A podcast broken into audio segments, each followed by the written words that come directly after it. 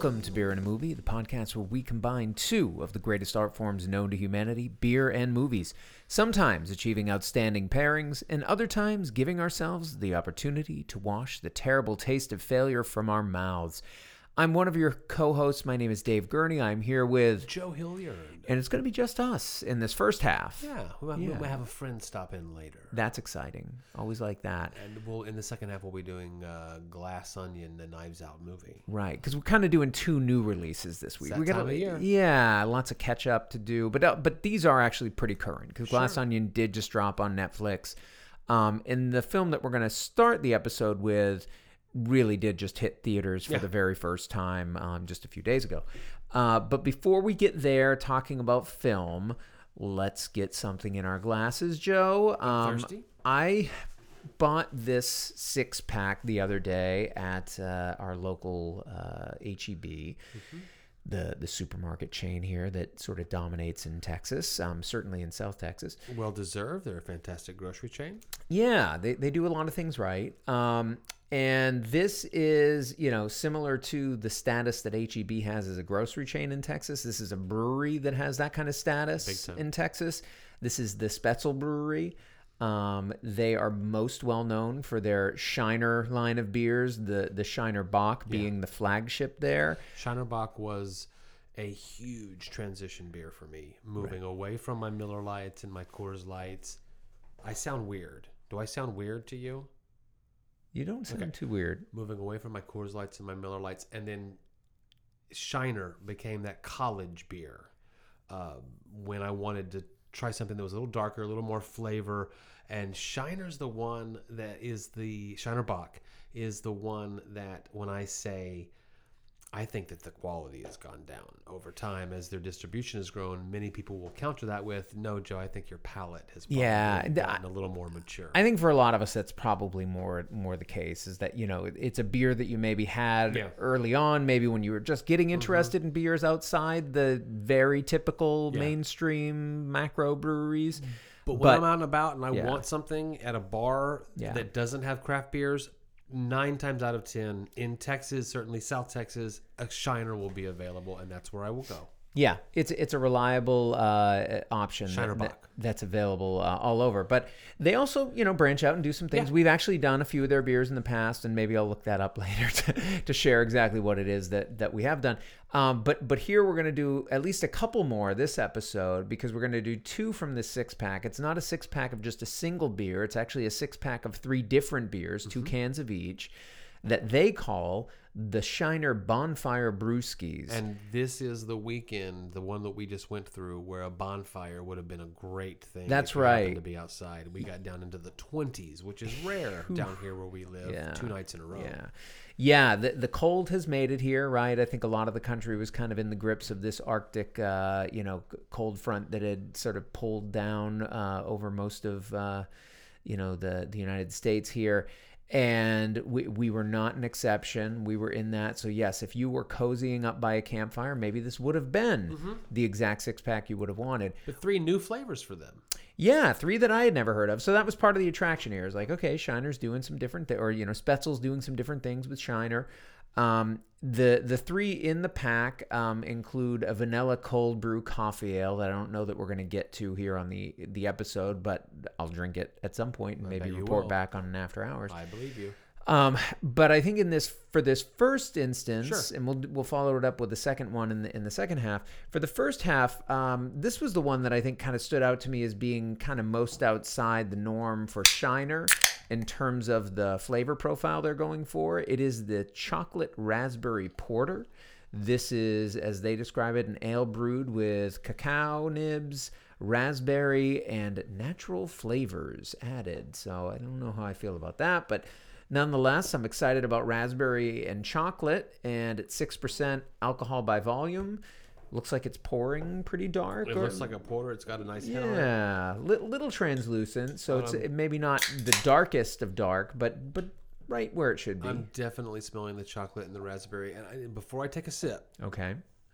I have low expectations. I don't exactly know if I know why. And I think it's because a lot of Shiners adjunct seasonal beers aren't my favorite for those adjuncts. Sure. Chocolate and raspberry and a porter for Spoetzl Brewery seems like a stretch. I Yeah. hope they pull it off.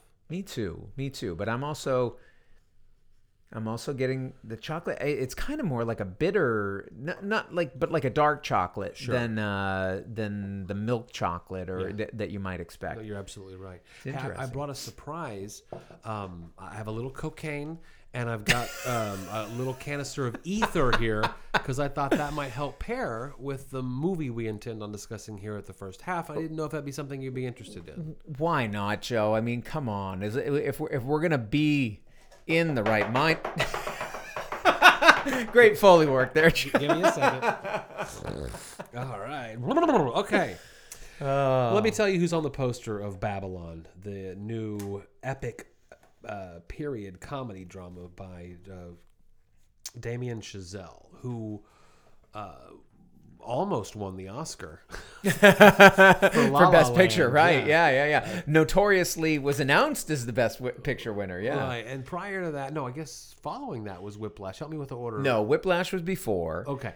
And Whiplash, I watched recently with my daughter who had never seen it, who fell in love with it. And I am a big, big Whiplash fan. Yeah. J.K. Simmons in that movie. Yeah. Even Miles Teller in that movie.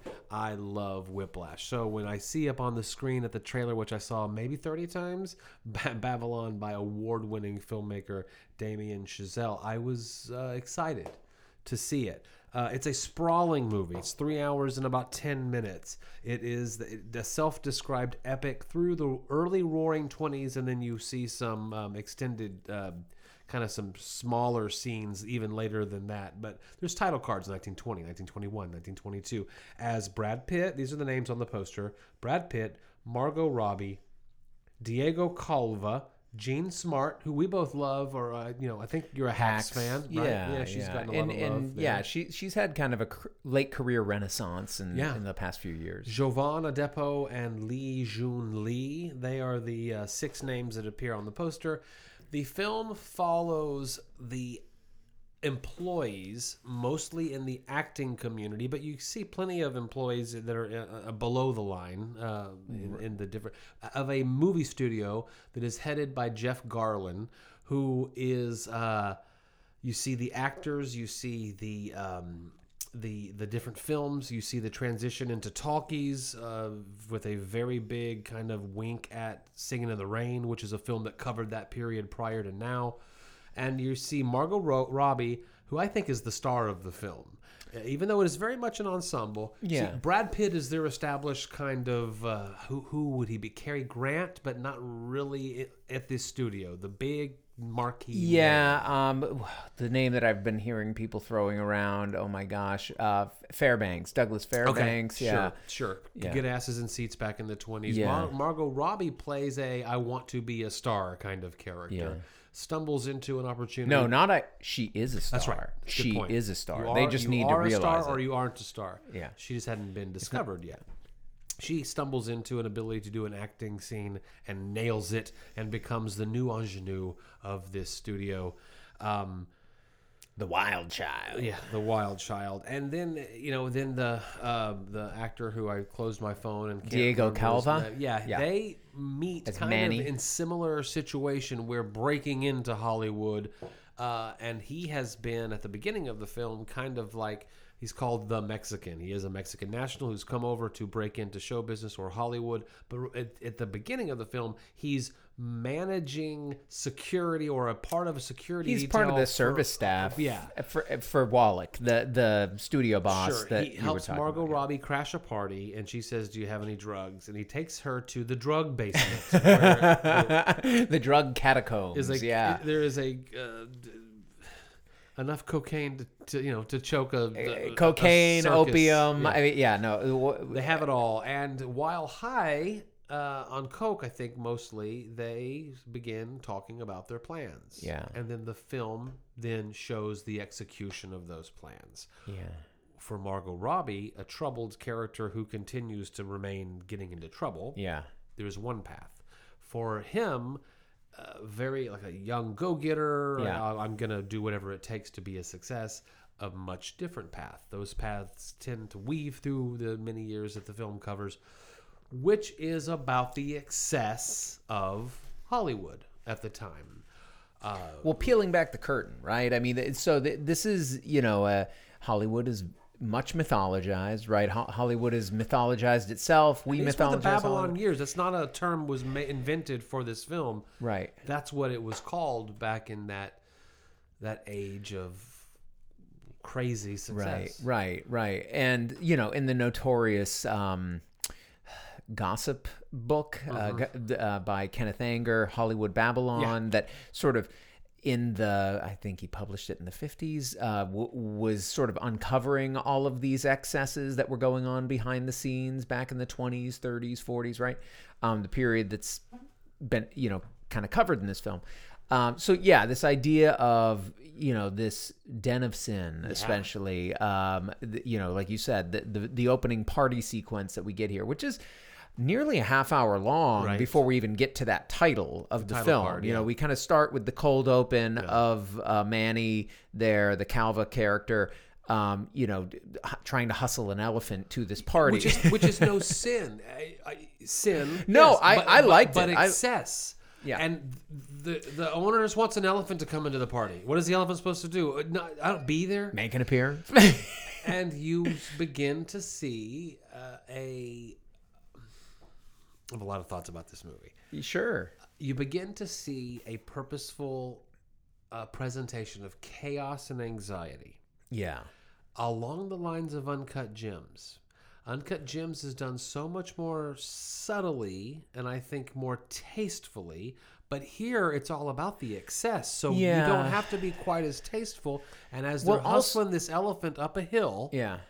in, in what seems to be an impossible scenario, let's also have a scene where the elephant takes a shit, diarrhea all over everybody for an extended period of time. And David, in that moment, I was laughing my ass off. Oh, it, w- the elephant was too. Yeah. Yeah. Uh, no, I, I- well, at least its ass was off. Mm-hmm.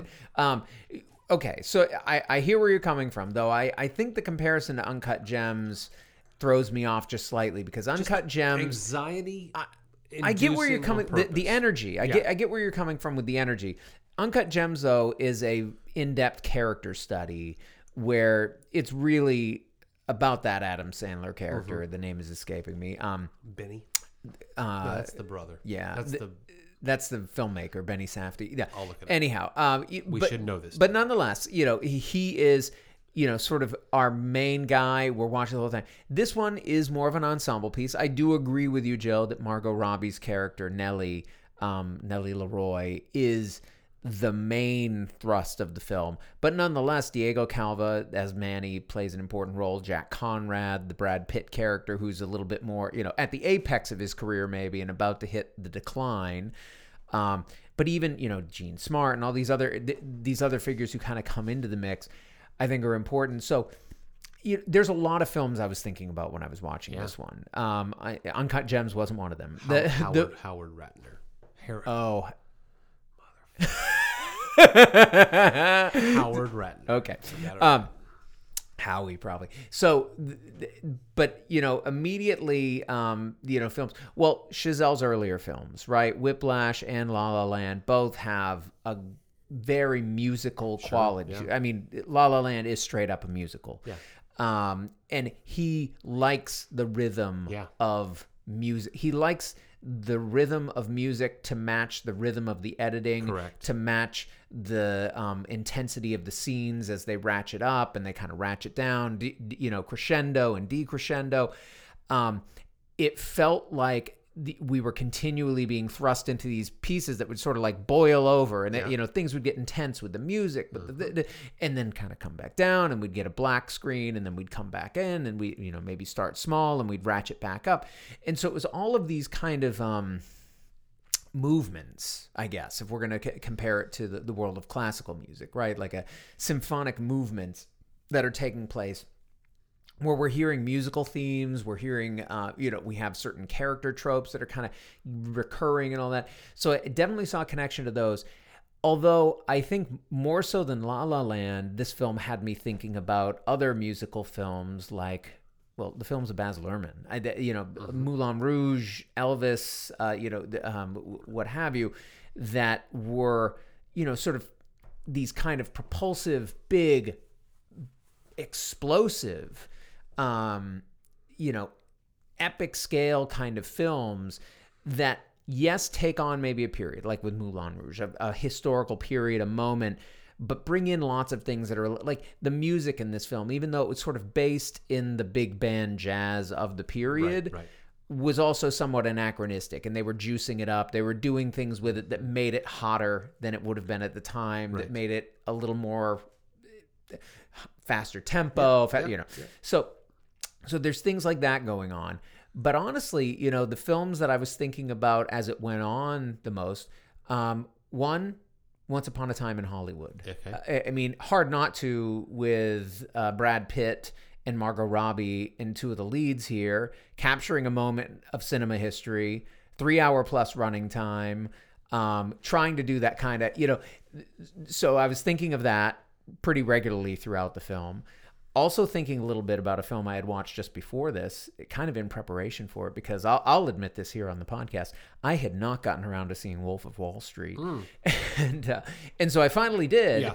and was seeing a lot of resonance there Yeah. with with Wolf of Wall Street and what was going on with that. Similarly, like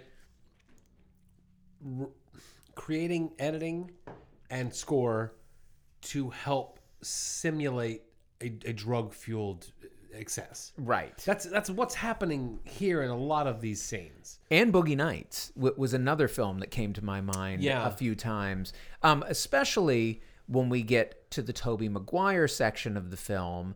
And I, I was thinking a lot there. So, you know, spoilers, folks, if, if, Yeah. if you don't want to have this spoiled for you, Margot Robbie has a gambling problem. Uh, Right. It's alluded to throughout the film, but at, at, at, at the end, she comes back to Manny and says, "I'm in, big- I'm in big trouble. I'm in big trouble. If I Right. don't pay these guys eighty five thousand dollars, they're going to pour acid on my genitals." yes. and they mean it. They, she says. Yes. So there's a whole route. Uh, there's a whole scene where they, where Manny, who's constantly trying to solve Margot Robbie's problems because he loves her. Right, he's trying to. You know, we see her career rise, but then we also see it falling. He's trying to Right. turn her into a different kind of star. Gathers that the money and work. takes it to Tobey Maguire, Yeah. who is the, the the guy that she owes the money to. Yeah, a sort of ga- gambling, one would assume organized crime boss kind yeah. of figure. Although a definitely an askew Eccentric. one, one that's like you know in leagues with uh, you know um, uh, uh, Dean Stockwell in uh, uh, Blue Velvet or or Alfred Molina in Boogie Nights. That Or- that's the scene that I was thinking of there. Or um, um, Andy Warhol in Oliver Stone's The Doors. Yeah, You know, yeah, I there mean, you go. Just yeah. an odd character, Right. Who doesn't care how odd you think he is because he has more money than you Right. and you know in in McKay the the Maguire character insists on taking them to this I can't even remember. Do you remember what the club was called? or No, what but it was like a sewage. it, uh, it was sort of this underground that went down into an underground. right. But and I don't know if you've ever seen the movie Irreversible. Uh, I guess but I haven't. the, I'm not recommending it necessarily, Okay. but this is this is notorious for many reasons. But its opening scene is these characters searching for this person who they want to exact revenge from, right? Um, and they're going into this club that they kind of descend through these different levels and what's there. It's a very Dante-esque Sure. It's one kind or of two, and Tobey Maguire says it's one or two floors down. right. And then once they the get to where the bottom is, oh, actually, it's going to be one more. And in this, in a, before you get to the point, sure. in this club is S and M, uh, uh, people in bondage, people that might have been there for a very long time.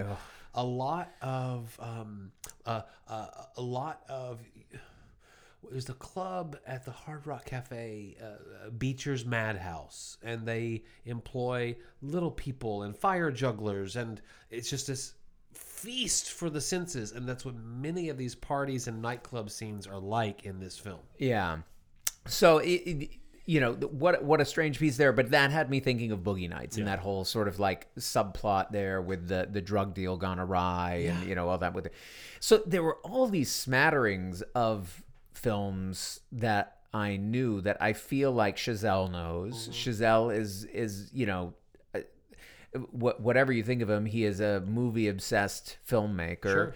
We're seeing that on display here. I mean, La La Land was Yes. already very Yes, much yes. wearing that on its sleeve, but here I think in even more clear detail and and going much further and deeper with it than than has done, been done before. Really, with the hope I think of creating a different perspective on this era that we kind of know certain things about. I mean.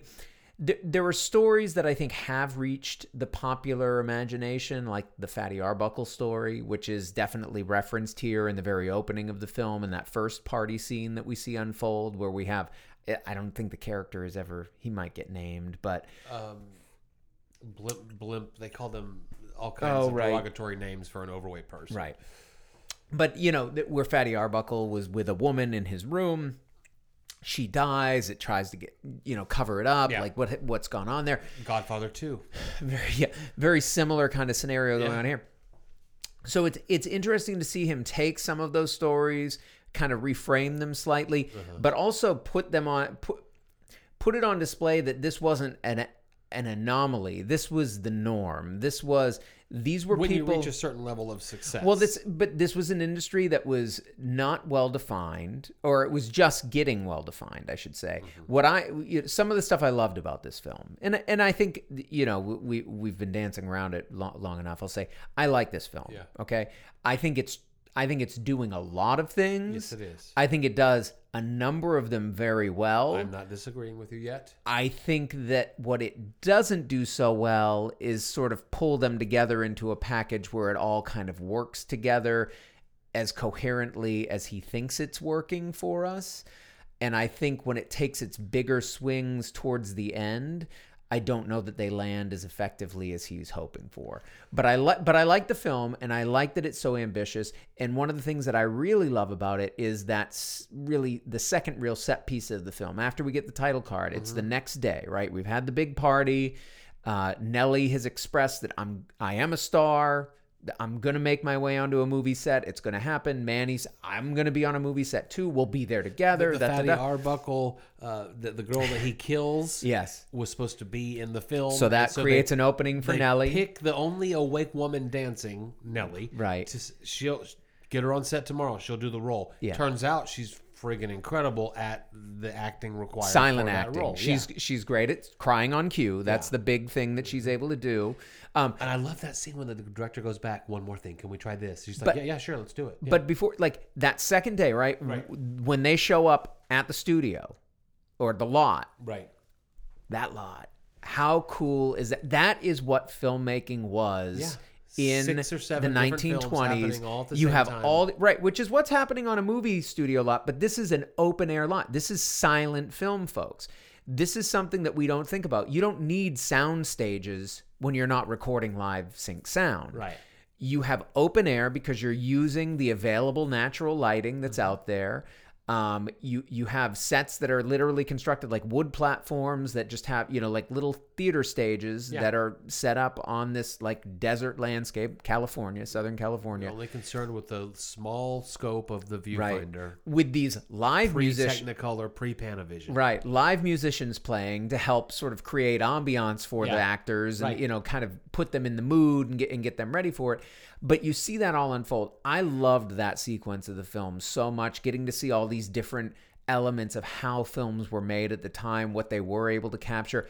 The you know the cameras constantly breaking down as they're filming the battle sequence uh, in the film that uh, Manny the- proving himself by rushing back to LA and back before sunset to all the cameras are broken. We, we need one more. Yeah. His tenacity, his his you know. Um, in, what am I trying to say? Like he's gonna do whatever. it Yeah, right. To, He- the to tenacity. keep- He's to get the job. Yeah, absolutely, proving himself. So, I mean, what I some of what I love most about this film is how it takes something that we may all know about Hollywood, the the sort of building of the studio system, the the move to talkies, but it's it reveals so much about the behind the scenes and in ways that I think yes, it's out there. It's not that this stuff has all been hidden. There have been books written about it. There have been, but I don't know that I've ever seen a film that has put these things together in a way akin to this as, as well as this. I leaned over to Aislinn. We saw it moments before I headed over here today. Yeah. Because of Christmas holidays, everything else. I said he's trying so hard to make a Paul Thomas Anderson movie. Yeah, Boogie and Nights. it's not a criticism. Boogie Nights and There Will Be Blood. this sprawling, slow but not slow at all, Yeah. epic that's spanning a long period of time, Yeah. Showing you the key pieces of the story to understand the careers of the Brad Pitt and the Margot Robbie and you know the other. Yeah. He doesn't land it You don't think But- so? Yeah. exactly as you said, David. Yeah. And I hate it when we agree so. so, so when it's so lockstep. I'd love to get into a fight with you, but today maybe, maybe with knives May- out. maybe we'll get the fight about that, Sure, yeah. sure. Sean will be here to referee. um, but we're watching a filmmaker in his ascension, and we're watching a filmmaker that was given more resources to do things based upon his previous successes. And if you consider that trajectory, I think this is still positive trajectory.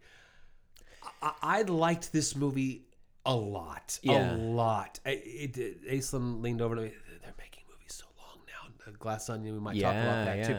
This was three ten. I never thought it dragged. I did go take a bathroom break because I was at Yeah, Alamo it's- and I having a couple little uh, libations to help me get along. But the picture, the, what he's putting onto that screen, and the excess of those parties. A family member of ours, when they learned that we were going, said, "I've heard that movie's like basically pornographic." I don't know where this person is getting their information. It Well, is there is- showing excesses. There is definitely some explicit. Sure. There's there's a lot of nudity right off the bat. At that- I mean, at the that- different at parties, party there's people and there is having sex. There is right there. fornicating going on. Now, there's no. You're not seeing penetration. I love it when you say fornicating. Continue. well, um, you know, so there are things that go on. You know, this is a graphic film. I mean, there, there are definitely some. There's suicide, Mm-hmm. Yeah. right? Um, there- there's you know full uh, frontal nudity. There's Elephant diarrhea we've established. R- r- absolutely right, and the the Tobey Maguire sequence where we're getting you know like Yeah. sort of you know was that bondage S and M. ether? Was he under the influence of ether? They the were drink with the, the, red the eyes. and- cocktail that they had. They said was whatever mixed with ether. So yes, I don't. But yeah, why why his skin was that tone? Yeah. I I think I don't know what that had to do. He was a vampire. What I don't know.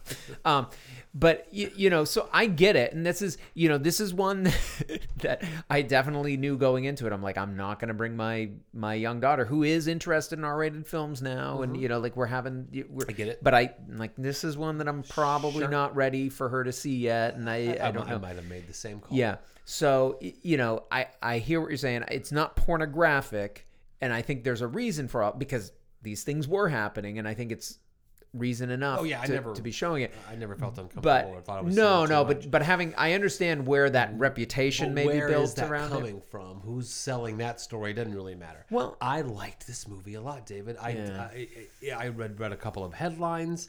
Uh, Babylon bombs at the box office, and against Avatar, it's gonna. I, I would hate to think, and I again I said this last week or the week before. The game where the one that's making the most money is some kind of notion of its of its merits. Yeah. I don't play that anymore in modern day Hollywood, especially post COVID Hollywood.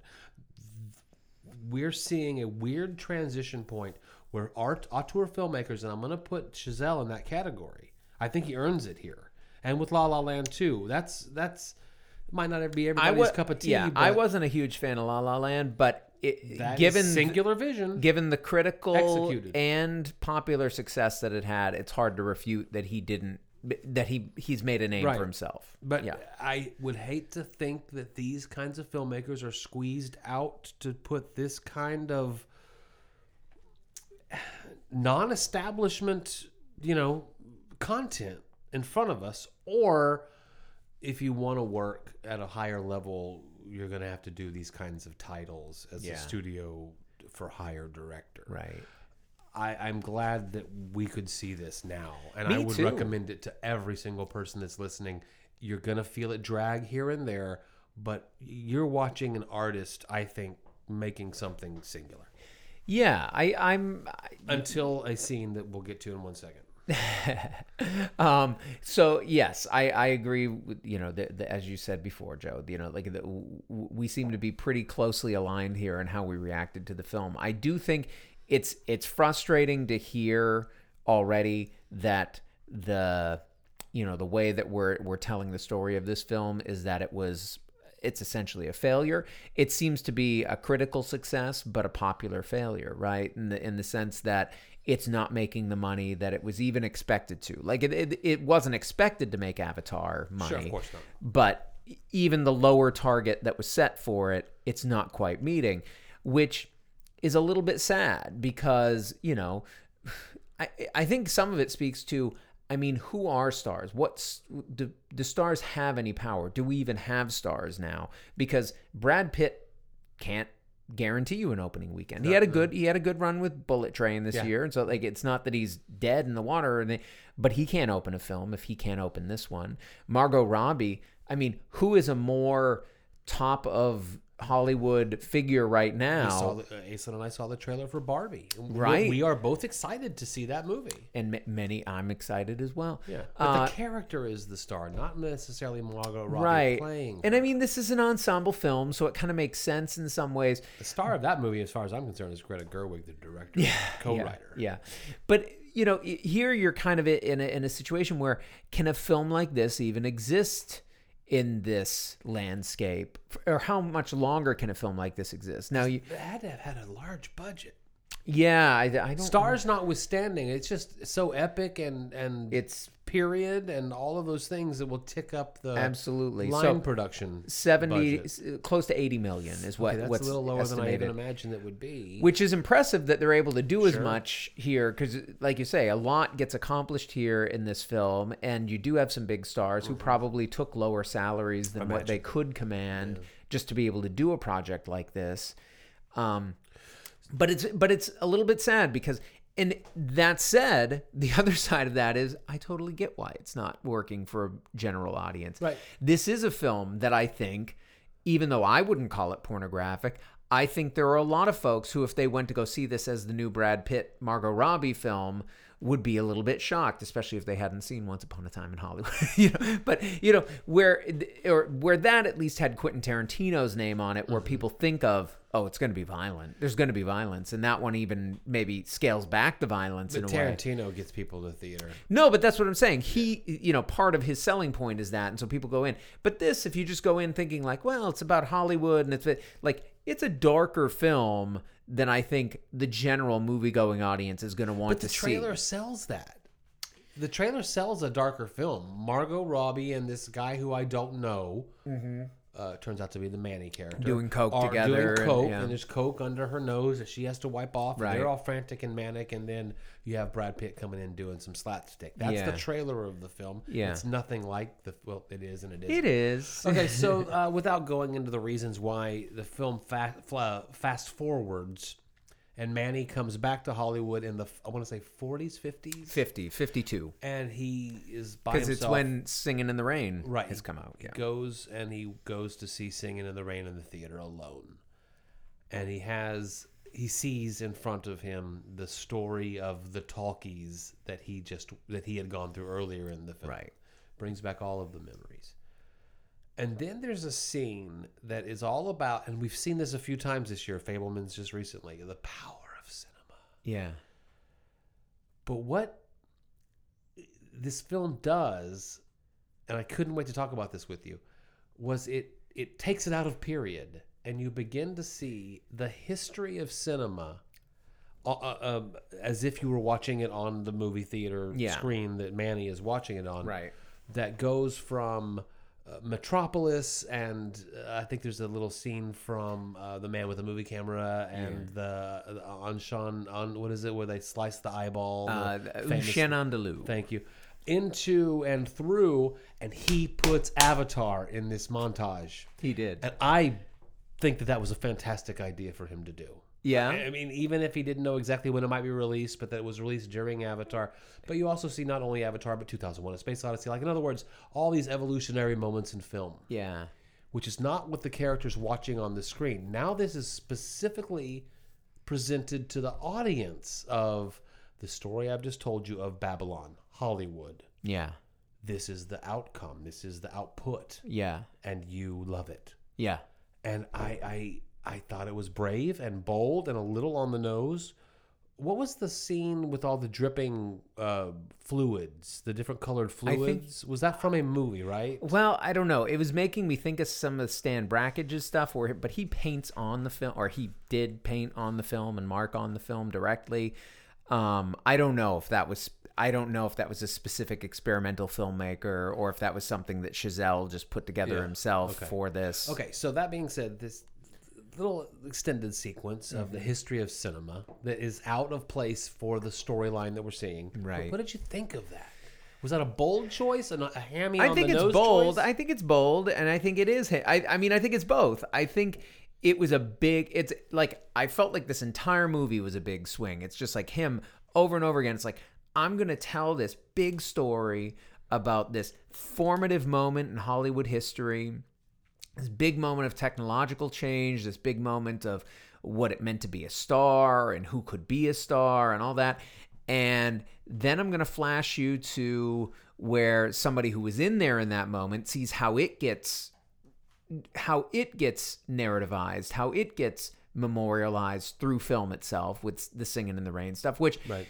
You know, you were mentioning before, if you weren't already thinking of that film, it's only because you haven't seen it. I mean, if you've seen Singing in the Rain, you recognize the Nellie character, right? Margot Robbie. A big part of why she is not able to make the transition from the silent films to the talkies is because she her Jersey- voice. Jersey accent, and it comes across. as She's got like a rough, exactly.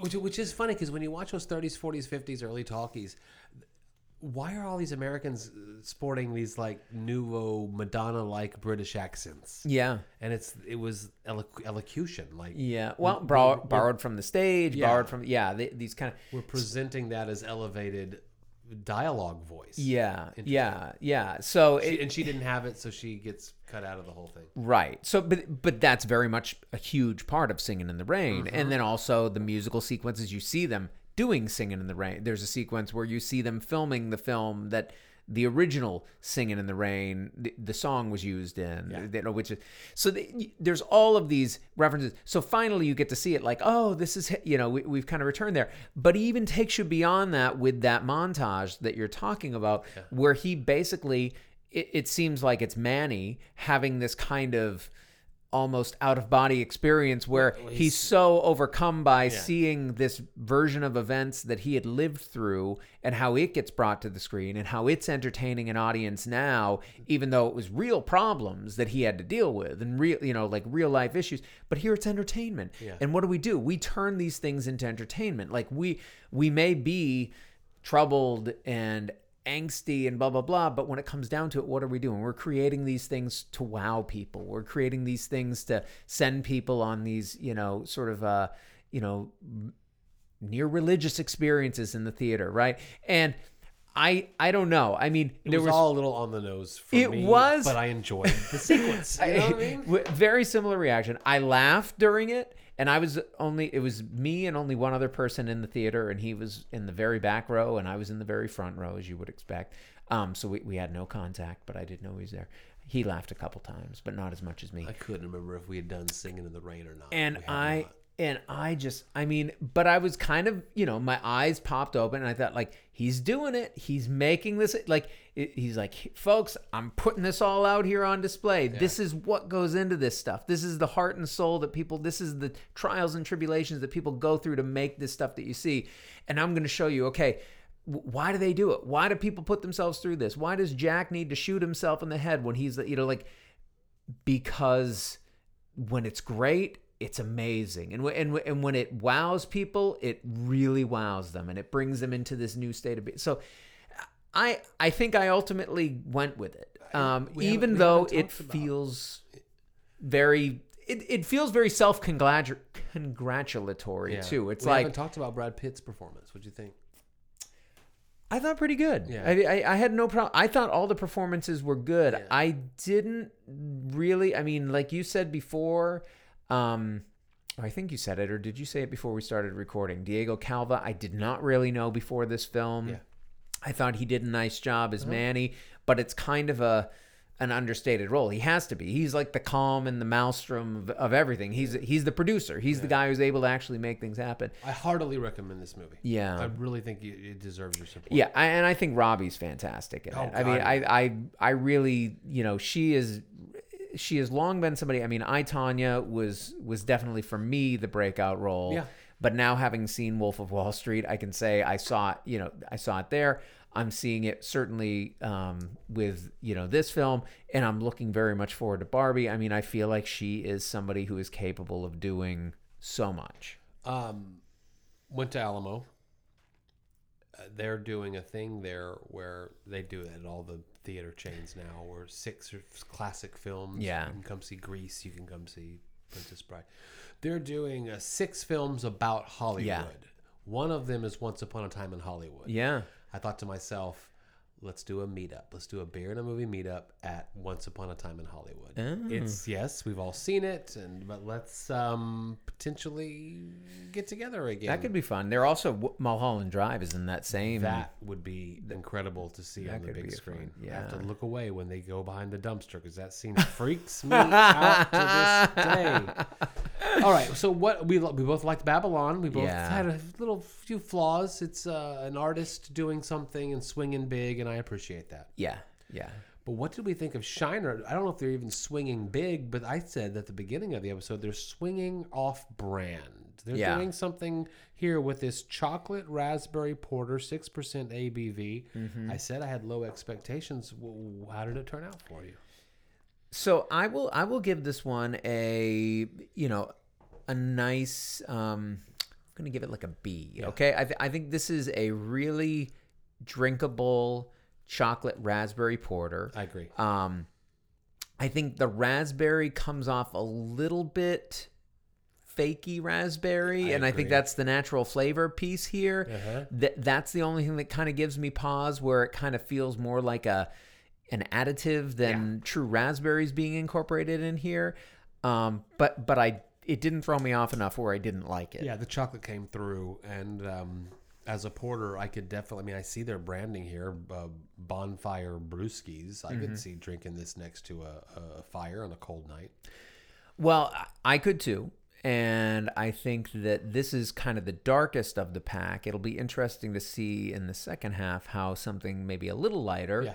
uh, comes across. But nonetheless, I think out of this, if if the other two in this pack can be to this level, I think this would be a solid purchase for people. Let's see if Sean's available, and uh, we're going to discuss another new release and open another one of these uh, Spoetzl Brewery Shiner Bonfire Brewskis after the break.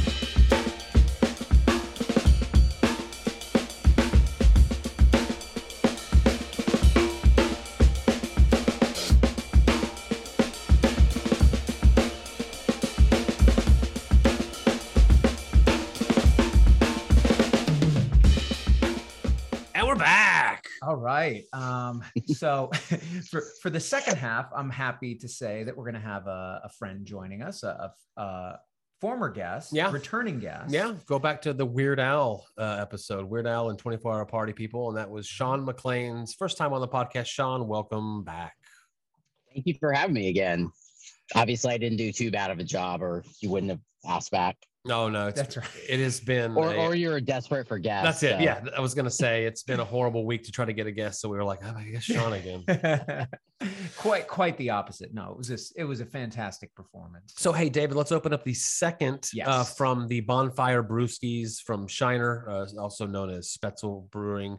Uh, of course, their flagship, we talked about it earlier, was Shiner Bock. Yeah. Uh, this is their Shiner Toasted Amber. Um, it's a new beer from them. It's especially toasted malts for a brilliant copper color and delightful to- to- and delightful toasty aroma. Full flavored yet refreshing, this amber lager has a slightly sweet, crisp finish that'll keep you warm all night long. And it is a lager, David. So I know it already has points in your book. Yes. Although I don't know how I feel, but I'm, I'm curious. I mean, I guess with the bonfire tie-in, the toastiness, the, you know, I don't know. I'm kind of worried it's going to be smoky. I don't know. You've poured yours. Are you smelling smoke on the uh, nose? Not, not exactly. No. Uh, smells like a lager to me. Okay. Sean, all right. uh, Sean, are you uh, going to be enjoying a beer the second half? No, unfortunately, I wasn't. Once again, keeping up with the um, uh, a pattern here, I was unable to was, obtain this beer, yeah, I was which surprised. seems kind of absurd. Yeah, it uh, it was. It, it might have been quicker for me to drive to Shiner, Texas, and to try to find it in Houston.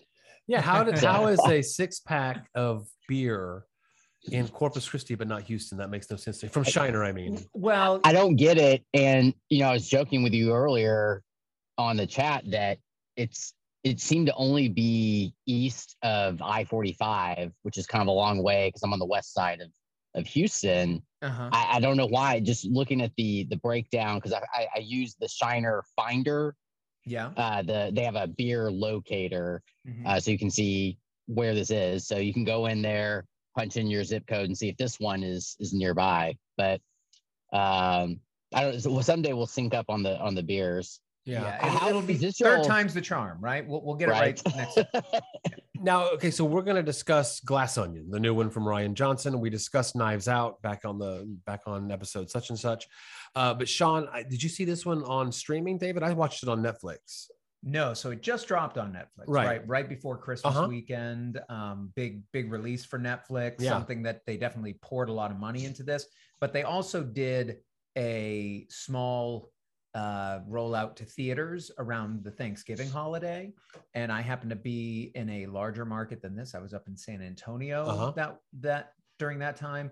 And I was able to go see it at the theater there um, while I was while I was staying up there. But it was not playing in our local theaters. It was very I can't remember exactly how many screens. I think it was maybe under a thousand Yeah. nationally. But though. Sean, you saw it on at the theater too.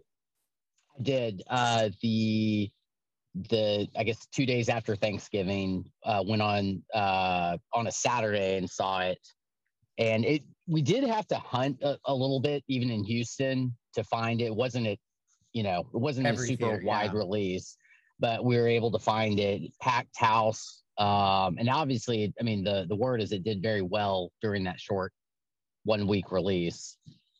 Absolutely. Yeah, no, it, I think it had a it had a great outing, which is you know, it's kind of interesting as Netflix is, you know, obviously the pandemic changed things where these streaming platforms now could get some more content out or theaters became a little less restrictive about it. I think with Glass Onion if I if I read correctly, this is the first time that AMC Regal and maybe Cinemark were willing to participate with them in doing this kind of limited release while there was still going to be a very soon thereafter pla- you know release Mhm. on their streaming platform so um y- you know maybe is pointing the way to like more of these films being made by netflix and, and other streaming platforms hulu you know whatnot uh, being able to have theatrical runs maybe just a little in advance of when they'll be on the street or alongside that um, but but we'll see. Like like you said, Sean, I think in San Antonio it was only on a total of three screens, which for a film with as much star power as this and as much uh, I guess build up, you know, Knives Out was an incredibly successful film. I expected to see it on a lot more than than what I was seeing there too. So yeah.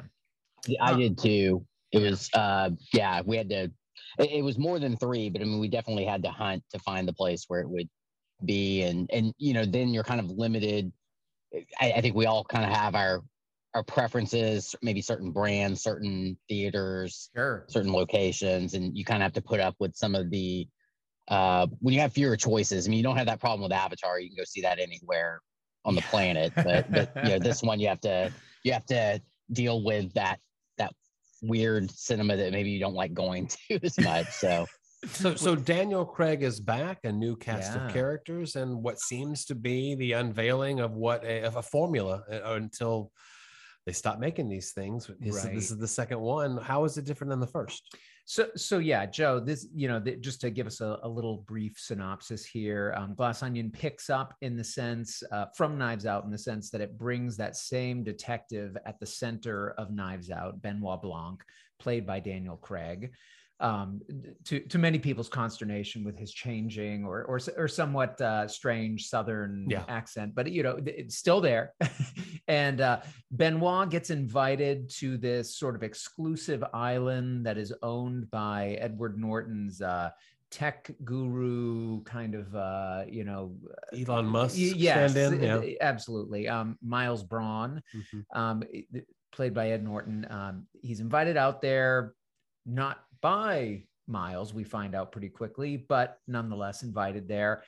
As Ben, as uh, Miles has assembled a number of his friends to have this sort of weekend of of gameplay right Yeah. they're gonna they're gonna do a murder mystery right so perfect to invite this uh, Right. world famous detective to um and his friends include um the uh kathryn hahn playing claire DeBella, the governor of the state of connecticut at the time um we have uh, Dave Bautista, sometimes just known as Batista Mhm. from his wrestling days, um, as Duke Cody. He's kind of a, a streamer and also sort of a men's rights activist, though they don't really go into that as much. I mean, they kind of introduce that, Yeah. but then it that doesn't really become a thing.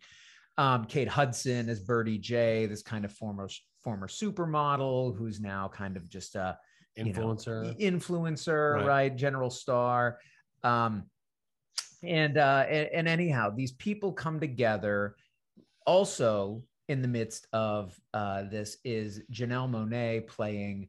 Uh, gosh, which which sister Andy. is Andy is the Andy, sister that we're okay. Cassandra, and um, Helen. Helen and Andy, right? So Mhm. um we we only find out later about the twin but Right. but initially we think she's there as andy brand who was at one time part of miles's circle and in fact even helped him start his company was sort of a co-founder Yeah. of his company and then got kind of pushed out at a certain point so there so there's some kind of gray area there where like does she belong here anymore she was part of this group she wasn't so all these people assembled um, to play this murder mystery game. Benoit having no prior connection to them, but nonetheless invited there.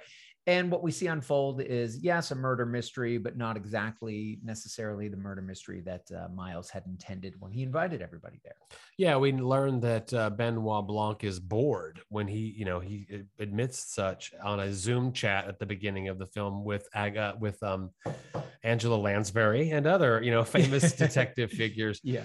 And the film is kind of, you know, if the first one was introducing not the universe because it seems like in these the universe is going to change. The common throughput is that benoit blanc is just the best known detective that can solve these types of elaborate murders better than anybody else. He is back but then they really twist and change the formula into uh, what appears to be let's just really have a lot of fun with all of it. The Yeah. first movie was very very fun. I think that's what was enjoyable about it. Can you yeah.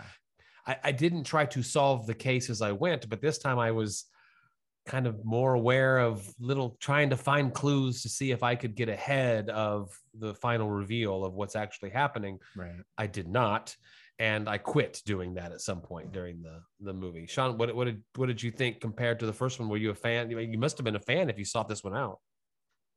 I was. So interestingly, Knives Out was the last movie that I saw in the theater before the pandemic because it came out around, um, I guess it was late 2019.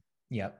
And then I saw it, my wife and I went and saw it at the at the end of Christmas break or sometime or maybe in January, but it's in and it's in that doldrums time where there's not a lot of movie new movies coming out in January and February and just with life and everything just we just didn't make it to the movies. There was nothing to compel us to it. And then the pandemic happens and we were out of the theaters for you know what was it two years or a year and a half before they started kind of opening things up again. So it really left an impression not only the the movie itself I, because we really we both really enjoyed it and and were able to see it in the theater the first time and um I really connected with it with no expectations whatsoever other than knowing that Rian Johnson made it. You know I didn't know um you know this was going to be a series. I don't know that anybody did. But you know being the last movie that I saw in the theater I really enjoyed the theater experience. And so it became a movie that I thought about a lot in the subsequent months. And of course you know gotten high rotation on cable and things like that. And it's just it's a it's a movie i really enjoyed not even for the mystery itself. Uh and i was kind of curious what what both of you what your experiences with either uh, mystery novels or mystery films, but uh, um, I'm not too concerned about you know the who done it. It's fun, but I, I I I like the ride more than the the reveal at the end, if that makes sense. So uh, to the point where I remember one time I, I couldn't even remember who exactly what exactly happened in Knives Out, just that I enjoyed it, you know, the who done it or or anything like that. So I was very excited to see this. I was a little concerned going into it because it's in it, you know it's in Greece, I believe, on an island, so bright, so colorful compared to uh, that grim kinda creepy- mansion. right in Massachusetts in the woods, and everybody's kind of in, you know, uh, like everybody's in like heavy sweaters and things like that. It, it's very, you know, kind of this cozy, uh, kind of creepy, but in a fun way vibe. And uh, you know, I was a little concerned about that, but I, I was super excited to, you know, to know this was coming out. It was really important to me that I see it in the theater uh, because of the previous experience, and, and really liked it. Really enjoyed a lot the first the first time around. Well, I'm the I'm the odd man out that actually caught it on Netflix after the release, you know, this past Friday or what, whenever it was. Um, gosh, I mean, we're watching a franchise be made. I mean, we are in the and, and it's different than say watching a franchise be made when uh, Sean, you and I were kids. You were a little bit younger, David. Uh, uh, Indiana Jones. They made the Raiders Right. of the Lost Ark, and it made so much money and was so popular that they made Temple of Doom. although with that well and well like with this one because with with indiana jones i mean i think they were basing it to some extent on these serials that you know spielberg and lucas had grown up Sure, seeing Sure. flash gordon But my point was that was kind of the birth of the sequelization uh, of those mass produced fare. sure yeah And now we're all grown up and so sophisticated. But to see it happening again, but with something that's not an action movie or a Marvel Right. movie or is actually kind of interesting. Is this a thing? Is this a an amusement park movie for grown-ups? Y- You know? Well, I mean, it. You know, I I think the closest precedent here is you know obviously you have the tradition of you know Sean brought up that like what do we think of murder mysteries in general? Like when, when we did Knives Out back on and I just looked it up episode sixty seven, folks. Um, we paired it with Clue, another kind of murder mystery, although a, a, a silly one, actually, kind Right. of. I think a little sillier than Knives Out, Mhm. But both of them have comedic aspects to them. Both are set in, you know, Mansions. Exactly. Isolated mansions, you know, like wealthy people. Yeah. So, um, you know, similar trappings. Um, and, you know, Clue obviously was sort of playing around with some of the tropes of the murder mystery already itself in terms of what had been set forth by things like Murder on the Orient Express, right? The Agatha Mhm. Christie. I mean, I think Hercule Poirot is probably the closest, you know, sort of predecessor to Benoit Blanc. Mhm. So With Sherlock Holmes. yeah, this was Sherlock Holmes exactly. Um, so there is this precedent for these, I, the idea of a genre or or a franchise being built in this genre on a particular exemplary kind of detective character who, no matter the circumstances, can swoop in, and his powers of detection are so refined that he's able to sort of pick out things that nobody else notices and and put together, Right. you know, connections that which is you know what what was established in knives out and what we're seeing built upon here with uh with glass onion it it should have been obvious in retrospect, I guess. But does it sound weird to say that Knives Out? I didn't even realize Daniel Craig was the main character, or uh, Benoit Blanc was the main character because it was this ensemble cast. you're right you're right And obviously, he gets high billing. But if you look at everybody else in it, Michael Shannon, Jamie Lee Curtis, and I always sort of felt that Marta, uh, Ana de Armas's character, was sort of the main character, if Right, you will. I mean, she's sort of the protagonist. So I didn't even really have the expectation there would be a sequel until it was announced that there was going to be a sequel, which does just a kind of a sidebar thing. The naming convention of the movies now, I kind of uh, uh, what is it officially? It's Glass Onion, a Knives Out, mystery. yeah yeah and I, it's a little clunky. I almost felt like you know they could have gone Knives Out too, the glass onion or Does it doesn't it feel like Um, he's trying to avoid the putting it like just this is a simple sequel, putting the two, putting the three? Like I I feel like Johnson guess- is maybe trying not to do that. I, and I'm a little but cynical what's the about next one going to be a you know Oh, I have um, thoughts. I have thoughts. uh, I, i'm curious Well, we're gonna see. Okay. Well, okay. I, I'll, I'll get to that. I enjoy. Maybe it could be a murder mystery on Pandora and James Cameron. there you could- go. Yeah, right. Okay. anything could happen. Uh, it's an avatar. It's a Na'vi avatar of Beno- Benoit Blanc, which I kind of would like to see. Still with the accent. and, and Avatar Three, the Mole Tribe, because it's all going to be Yeah. underground. Um, he I did recently ryan did uh ryan john ryan like we're, we're first name uh, but i heard him on uh, marc Maron's podcast and he talked about the third one being in space he was they were joking of course so Or are they? Right. Right. right i mean maybe maybe the 10th iteration I I had fun with this movie. Uh, it is a movie designed to have fun with, um, Yeah. and it's a movie designed for actors that you ha- admire or admired Yeah. that maybe aren't working quite as much as they used to. Some of them uh, having a chance to really chew the scenery. I'm thinking uh, specifically of Kate Hudson, who I'm such a big fan of, and almost Yeah. famous. Not so much her uh, subsequent Her rom com rom com career, but uh, it was nice to see her on screen and ha- having a lot of fun to play with. David Bautista, every time I see him, adds a layer of depth and ability to Yeah. a, a wrestling career turned actor kind of thing. Yeah. I'm really curious to see what he does in this new M Night Shyamalan movie. Um, yes. I, I mean, I could go around the horn. Edward Norton is an actor who is so friggin' comfortable being comfortable on screen. I thought he did a great job in this too, Yeah. for the material that he had to do Absolutely. something. with. No, I think you're right. I mean, it, it- what this carries over from the first one and what it has, I think, always with these murder murder mystery films, it's all it's got to be an ensemble cast because you have to have a lot of suspects, right? You have to have a whole group of people who could have Sure. potentially done this crime, and we need to have little eccentricities. They need to be characters, right? And I think here um, with with Knives Out, the first film, you had a it was a family unit, right? And, and I guess their hired servant as well, but you know, like mainly a family group, and they had their eccentricities and and their kind of inner squabbles.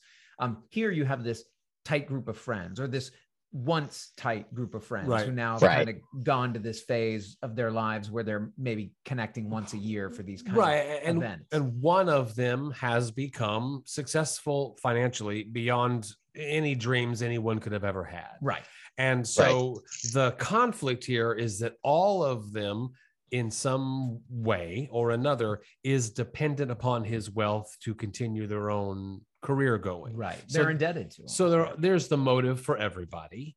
Um, a lot of them are resentful, but don't show it until they're talking about him behind his back, until they get the opportunity to show it uh, overtly and during the climax of the film when they all kind of turn on him at the end and you're not going to control us any longer and the gig the jig is up on Mhm. some of the things you've been doing um all all kind of really you it has to be uniquely written the screenplay here is as convoluted and complicated as you would expect it to be given what they're trying to present which Yeah. is a lot of red herrings a lot of loose ends but a single line if you were paying attention or watch it a second time to have figured out who did what Yeah. Yeah. Um, it, so I think, you know, you've gone, we've gone more elaborate with the setting here, even though it is contained. I mean, they're on an island rather than in a mansion. Um, but it's an elaborately decked out island, Sure. right? In It's terms of, playground of a super wealthy guy yeah. Um, you, you know, w- when they first walk into that space, I guess it's his, I don't know what you call that living room or like th- this great room that he has that they're in, where there are just all of these, you know, glass sculptures right all, all throughout Right. it where where you're just i mean come on the second you see it, it's like how are all these going to get broken and at what point you just you like there's no way Yeah. you're showing me all this stuff but it's but it's dazzling it's fun to see um you know i think this is a film that you know sean you, you brought up that knives out for you i think as for many people was one of the last big films they saw at the theater before the pandemic really hit and this is a film that was made during the pandemic and actually sort of wears that on its sleeve, right? There's mask wearing going on. These characters are in the pandemic. Um, they retreat to this island, and so they're able to kind of act normal, but they're they're essentially creating a little pod for themselves. well, well, they're able to out. act normal when five minutes on screen, assistant to the Elon Musk character, Ethan Hawke, shows up and sprays them Right. with some kind of magical super rich thing. Right, right. That that means that that they don't have uh, the potential of getting COVID any longer. That's right. and you're fine. No explanation. You're fine. You're fine. You're good. You're good Yeah. now. right and, and, and ethan hawke I- i just when i saw him on screen not knowing that he would only be on for that one little Yeah, part i was yeah. like oh my god this movie just got better i i whispered to Asen while we were watching it I, I fucking love Ethan Hawke. I love Ethan Hawke. It's always great to Oh, see yeah. him on screen. No, you're you absolutely. I mean, the, the cameos here. You already mentioned Angela Lansbury, Stephen Sondheim also. So like two of these huge entertainment figures who it's really their last time on screen happen Mhm. to be. You know this film, um, Natasha Lyonne, Kareem Right. Abdul-Jabbar, Right, that- Yo-Yo that's- Ma. That's the Zoom meeting. Yeah, yeah. I mean, Those eclectic couldn't be a more eclectic. and diverse Serena group of people. Williams Right. as the uh, personal trainer slash whatever hologram or uh, right. video that's- screen. Yeah. Yeah. Uh, you know, so it's it, obviously I don't know. The, the Knives Out was a huge success, um, and one of those films that doesn't fit one of the predetermined successful formulas of our moment. Like I said, murder mysteries aren't new, but they aren't necessarily the thing that burns up the box office normally right now. And so it was such a I guess novel, I think, um, you know, entertaining piece of film that I, I feel like Rian Johnson really kind of I mean, he, he could probably write his own ticket at this point in terms of what he wants to do and who he wants to do it with. Um, especially, you know, but but that wasn't the case maybe going in Knives Out, especially coming off of The Last Jedi. So you know, it, it's it's interesting to see what he's able to do with that and what he is continuing with this one is bringing together that great cast, um, which like you said, Joe, I think last time with with the first Knives Out, we had more kind of some of those veteran actors, Don Johnson, Jamie Lee Curtis, some people who we maybe hadn't been seeing on screen as much. Here we kind of have some people who I think are maybe you know a mix, but but some more who are on the come up. I guess Ana de Armas is, is on the come up, but uh, Janelle Monáe, I feel like is just starting to get her due. Bautista, while he's had the success with the Guardians of the Galaxy Mhm. stuff, I think, like you said, now he's going to be in the Shyamalan film. He's got other stuff going on. I, I think he's somebody who's kind of on the ascendancy, and so it's it's fun to see Johnson able to pull together these really fun ensemble casts and what he's going to do with that. Now, where I do think this film, to, to me, I enjoyed it a lot. I, I I laughed a lot. I I thought it was a lot of fun. I thought Bautista was great. I was a little disappointed that maybe they didn't dig into that men's rights thing that that he was kind of you know hinting at with his videos at the beginning. But nonetheless, I you know I, I thought he was great. Um, you know, speedo with a gun tucked into it. How can you beat that? Uh, we, we have you know lots of great little things going on there. Where I think I still feel that Knives Out was the stronger film. The first one was a stronger film. Is that I think that family unit going into it was a more coherent one to me, or it was an easier one for me to understand, even though they were all characters who were eccentric in their own ways and had their own motivations. Um, the family unit there made more sense to me off the bat than what happened with this group of Right, friends, right. where it eventually, as it unfolds, you come to understand well, what was it maybe that drew these people together? But there was a certain kind of arbitrariness to all these people just happening to be together here at this time on this island that for a little while with the film i was struggling to kind of piece together why are these people all coming together where are they and it, which i was never doing with the first knives out So, Sean, did you see any I- dim- diminishing returns? Not really. I mean, I, I do I do agree with you, David, that there's less. I mean, the first one, there's obviously a reason for them to be together.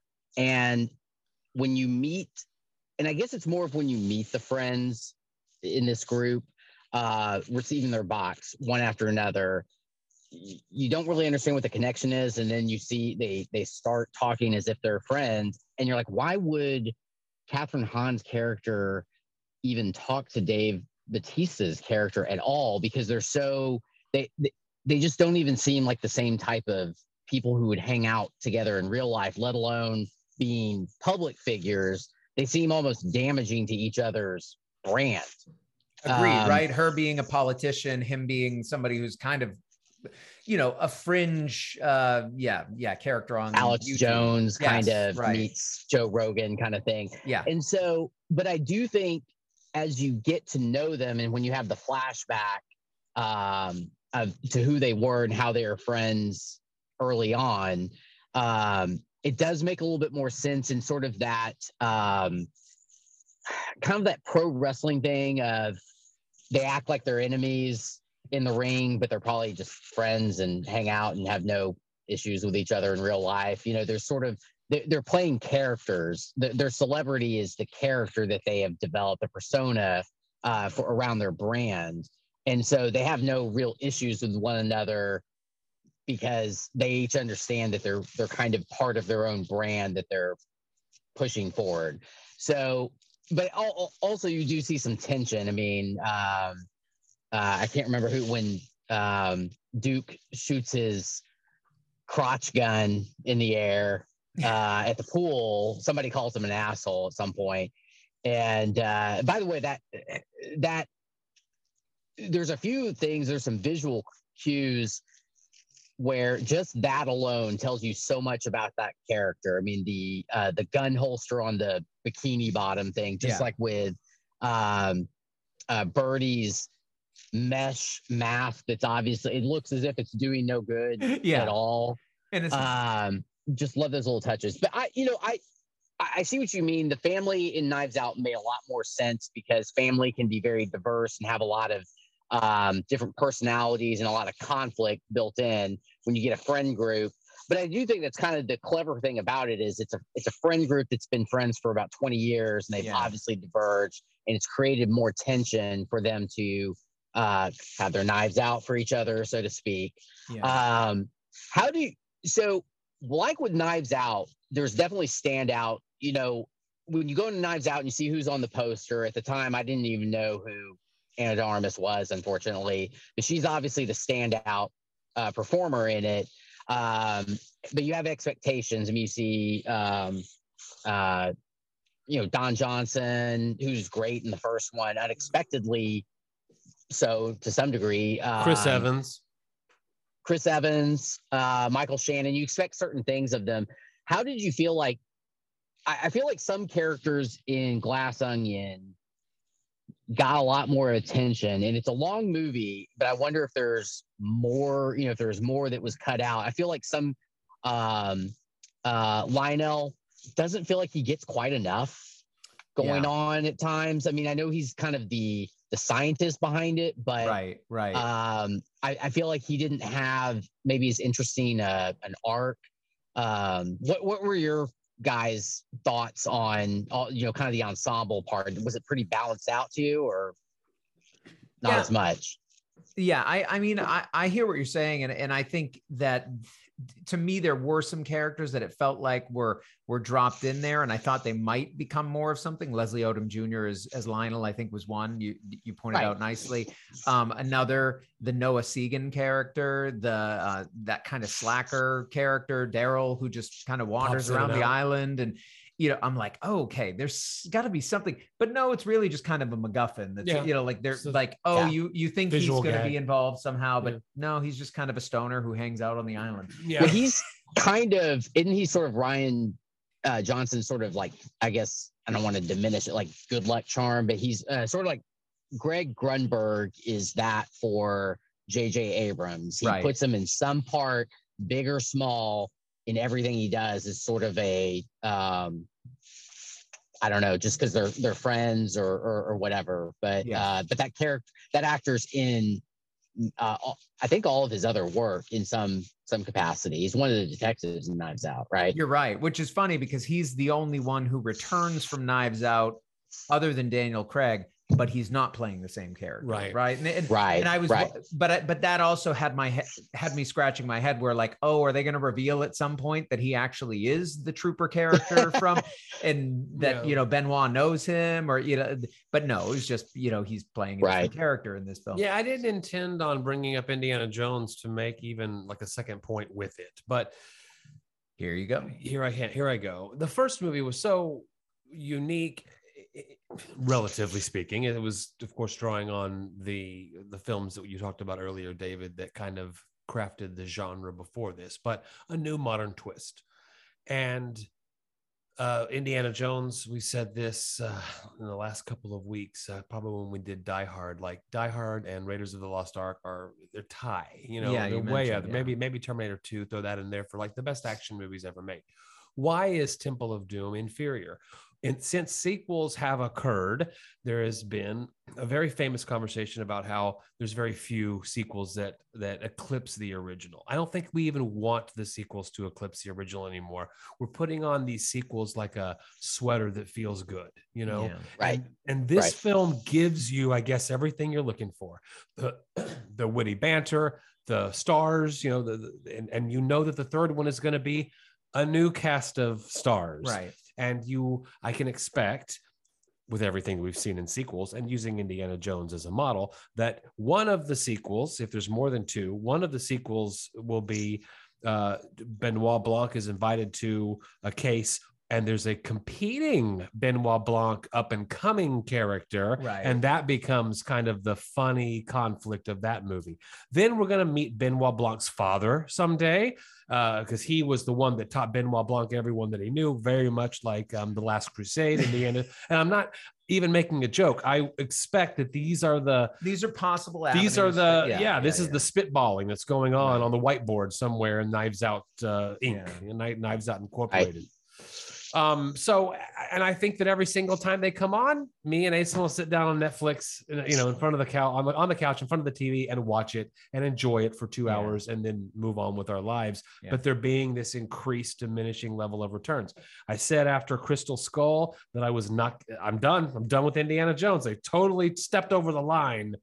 but this new trailer is out, and I'm kind of excited. well to and, and too. also there, So- there's been what 15 years so that so you can you can Yeah. maybe uh a little water under the bridge but I can't tell you. I mean, in, in Temple of Doom, I can quote it. I love it in its own way. It's got some beautiful gore and some character development, and uh, the actor from Everywhere, Everything, All at Once Oh, is getting his Leroy due Quan, yeah. again. So it's kind of fun to think about his role in in in Indiana Jones and the Temple of Doom, but it's just not as good as the first one, and neither is this. yeah i i mean i i don't think there's to me i i know about the drop off between raiders and temple and i get it as a kid i didn't i was a little too young to really appreciate i'm just like it's fun it's indiana Yeah, jones there's great lines it's action Right. um but but watching- Chill the monkey brains. what kid is not gonna Yeah, the- eat that up? well and the pulling the heart out of the chest Oh i mean my- there, there's some still great beating, moments in. David. Still beating, Yeah. and then it catches on fire. There you go. Uh, it, so you know, but here now I can see the inferiority. I like you know again, like how are you going to top Nazis as the villains? How are you going to like?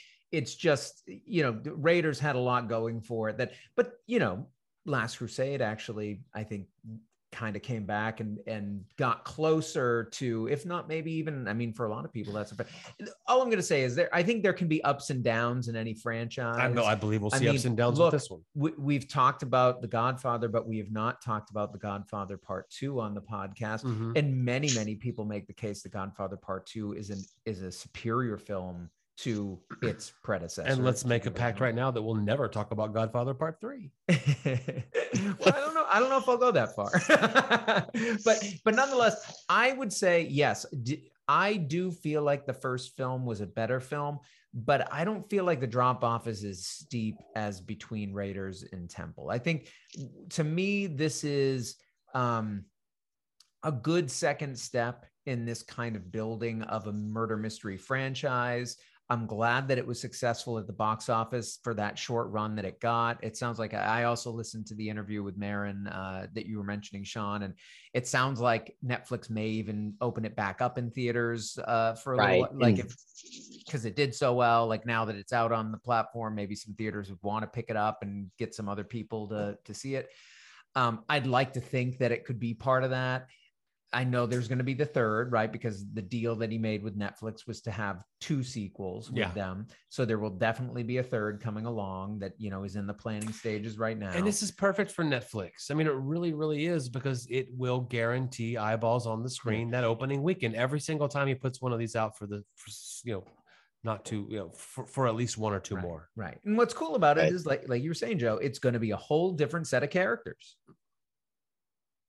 Well, that's that's the fun speculation that uh, if you're following it on Twitter, who's who's the dream cast for the next the next one? And it's it's there's almost it's it's almost going to become sort of a, an art to it you know find you know a celebrity you know celebrities of a certain age or a certain generation the up and comer kind of a mix of uh different people you know what's going to make the next eclectic uh grouping because that's that's the key is we have to have a, a an interesting group of actors Yeah. uh, be assembled for the next one i do think though you know it, it's impossible not to compare to one thing to the other uh, i do think from a sequel standpoint i think the strength of this movie is that one of the things that I think sequels do, especially when uh, when it's obvious a franchise is trying to be built. If you go back to your uh, Temple of Doom uh, reference, Raiders of the Lost Ark famously was Spielberg and Lucas's uh, opportunity to do a James Bond. They they wanted to do it. I don't remember the details of it, but they they weren't going to be able to do it. And they said, "Fine, we're going to make our own James Bond type character."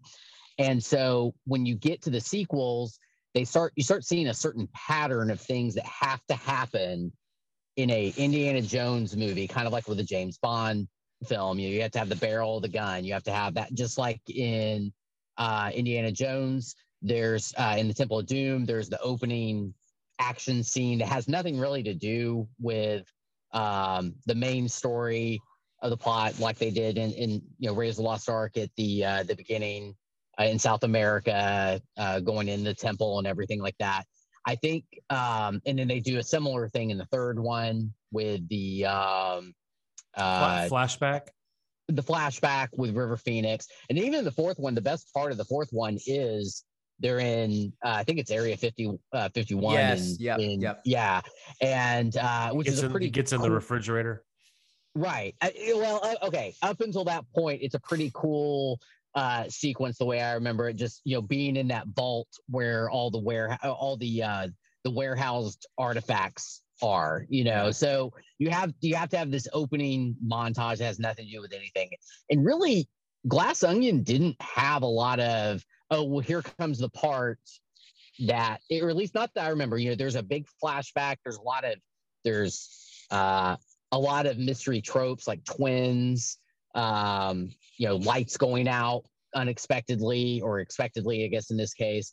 I didn't feel like it um it was mirroring the first movie, you know, beat by beat. It was kind of being its own thing. You got a little bit of window into Blanc's uh, you know, his home life, his life beyond. That's true. Um, it also he's. I mean, you. I I, I rewatched Knives Out recently, uh, in, in anticipation of this, and you don't get uh as much insight to who Benoit Blanc is as a character because again, he's he feels more like he's part of the ensemble, and now this is his main. Yeah, Uh, he's the main character in this. In this, he'll he'll be uh, the film. through line for, in, into number three and Right. beyond. Yeah, yeah. but Yeah. I so I you know, I, I think it it's it's to me, I'm welcome a franchise like this Sure. that is entertaining, not CGI driven, Mhm. not superhero driven. yeah. Um, that Right. that really is kind of a, an opportunity with each film to bring together a different grouping of people. Again, with Daniel Craig as as Benoit Blanc being that kind of unifying kind of through line, uh, I guess, as well as Segan. It'll be interesting to see where he uses him next time. If he'll always be a stoner walking through, probably not. Um, but but nonetheless, I think it's a novel version of the modern franchise that I'm excited for. And I really, I mean, we've we've reviewed Looper on the podcast. We've Mhm. reviewed Knives Out. Um, I, I like Rian Johnson Yeah, a lot, and, and I'm not even a hater on the Last Jedi, No. which, which may lose me some some cred here with with uh, some of our listeners. But you know, to me, he's somebody who loves filmmaking, who loves storytelling, who just wants to entertain his audience and find novel ways to do it. I mean, Brick, we haven't reviewed on the podcast, but I think Brick was one of those films that when I saw it really kind of surprised me with how different it was. And uh and and so to think that somebody like that has found ways in Hollywood to work within the system but to get some fun stuff, interesting stuff. And I think there are some interesting messages here. I mean, like the, it may not be super heavy-handed, but th- but there's something going on here about entitlement, white privilege, Mhm. uh, you know, th- th- things that are kind of. I don't think he's hitting you over the head with it. I don't think he's, you know, sort of making that the primary thrust of the film, but it's there, and and he has, I think, a good sensibility of how to balance both the social commentary and what he's trying to do just to entertain the audience. Well, Sean, can you hang out with us after the episode's over and uh, join us after hours? Absolutely. Oh, I love it. Sean, thank you so much for being here today and uh, joining us remotely to discuss Knives Out. Uh, you did not get a chance to taste this Shiner Toasted Amber Lager. I don't think I mentioned at the top that it's a 4.5 ABV, which is what I would expect from Spoetzl. They're not trying to really knock you over the head with No, the they don't tend to go. Toasted amber lager. It's the toasting that makes it a little darker than a, a lager that we would typically pour. What, what did you think, David? I was impressed. I was- I was too, To, I- to me, I'm not a big amber guy. Um, and I, I said I was a little bit worried going in just with the toasted. Is that going to come out smoky? We're, we're in this bonfire brewski six pack. Is, am, am I going to start getting that like Rauchbier kind of? And, and that's not the case. It is No. not a smoked malt. It is toasted.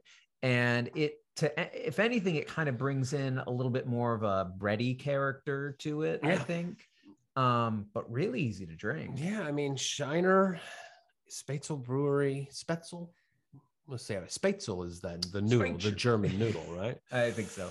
It is. Uh, it is a beloved entity here in Texas, and some of their seasonals, the ruby red grapefruit, they do a Mm. Christmas. I mean, people look forward to those. I typically, I might have one a season, but I, Yeah. I'm not looking for that. I don't go after it.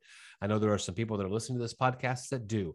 This um, bonfire brewski mix six pack. Yeah. I'm gonna say if you see it at the grocery store, Sean, sorry, this doesn't apply to you, then pick it up. Ten dollars for these for the three, you know, Yeah, the yeah. two each of Yeah. three different beers. And we tried two today, and this toasted amber, it's I I, I enjoy it. I mean, Yeah. I'm enjoying it. Yeah, very good. Have you I, covered Spoetzl in the in the past? Some of their other brews. I know we have. I'm, Yeah. I don't know how extensively. Uh, We'll look it up real yeah, quick. We'll. Uh, oh, looks like we have maybe three times. We had their homespun cream ale.